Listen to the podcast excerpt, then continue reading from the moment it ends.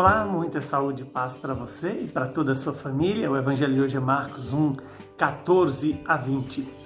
Depois que João Batista foi preso, Jesus foi para a Galileia, pregando o Evangelho de Deus e dizendo: O tempo já se completou e o reino de Deus está próximo. Convertei-vos e crede no Evangelho. E passando à beira do mar da Galileia, Jesus viu Simão e André, seu irmão, que lançavam a rede ao mar, pois eles eram pescadores. Jesus lhes disse: Segui-me e eu farei de vós pescadores de homens. E eles, deixando imediatamente as redes, seguiram a Jesus. Caminhando mais um pouco, viu também Tiago e João, filhos de Zebedeu, que estavam na barca consertando as redes, e logo os chamou. Eles deixaram seu pai Zebedeu na barca com os empregados e partiram, seguindo Jesus. Palavra da nossa salvação. Glória a vós, Senhor.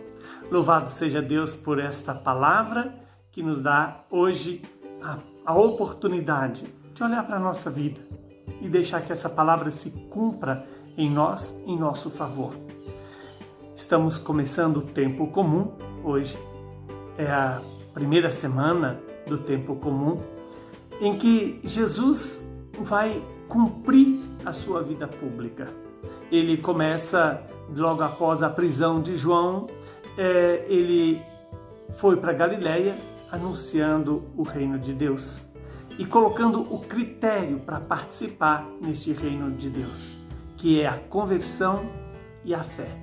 Convertei-vos e crede no Evangelho.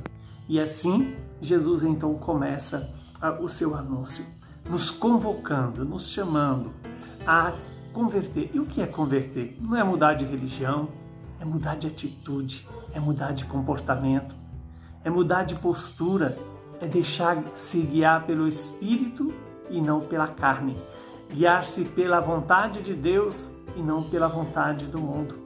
E é aí que gera em nós a fé. A fé que é dom de Deus, mas é também a nossa resposta a esse Deus que fala conosco, que age em nós e age em nosso favor. Em seguida, este Evangelho nos apresenta alguns chamados, algumas vocações, Simão e André, e depois João e Tiago. Aí nós estamos diante de uma situação bastante real. Jesus que caminha à beira do mar da Galileia e vê ali quem? Os pescadores. E pescador é aquele que sempre vive da esperança, é aquele que espera. Se não pescou hoje, amanhã, quem sabe, o mar vai estar para peixe. E ao chamar esses discípulos, a estes pescadores para serem seus discípulos, nós temos aí o poder da palavra de Jesus, que chama, dizendo, né? Segue-me e eu os farei pescadores de homens. Veja que Jesus faz esse convite também para mim e para você. De onde estamos? Aonde estamos? Jesus está passando.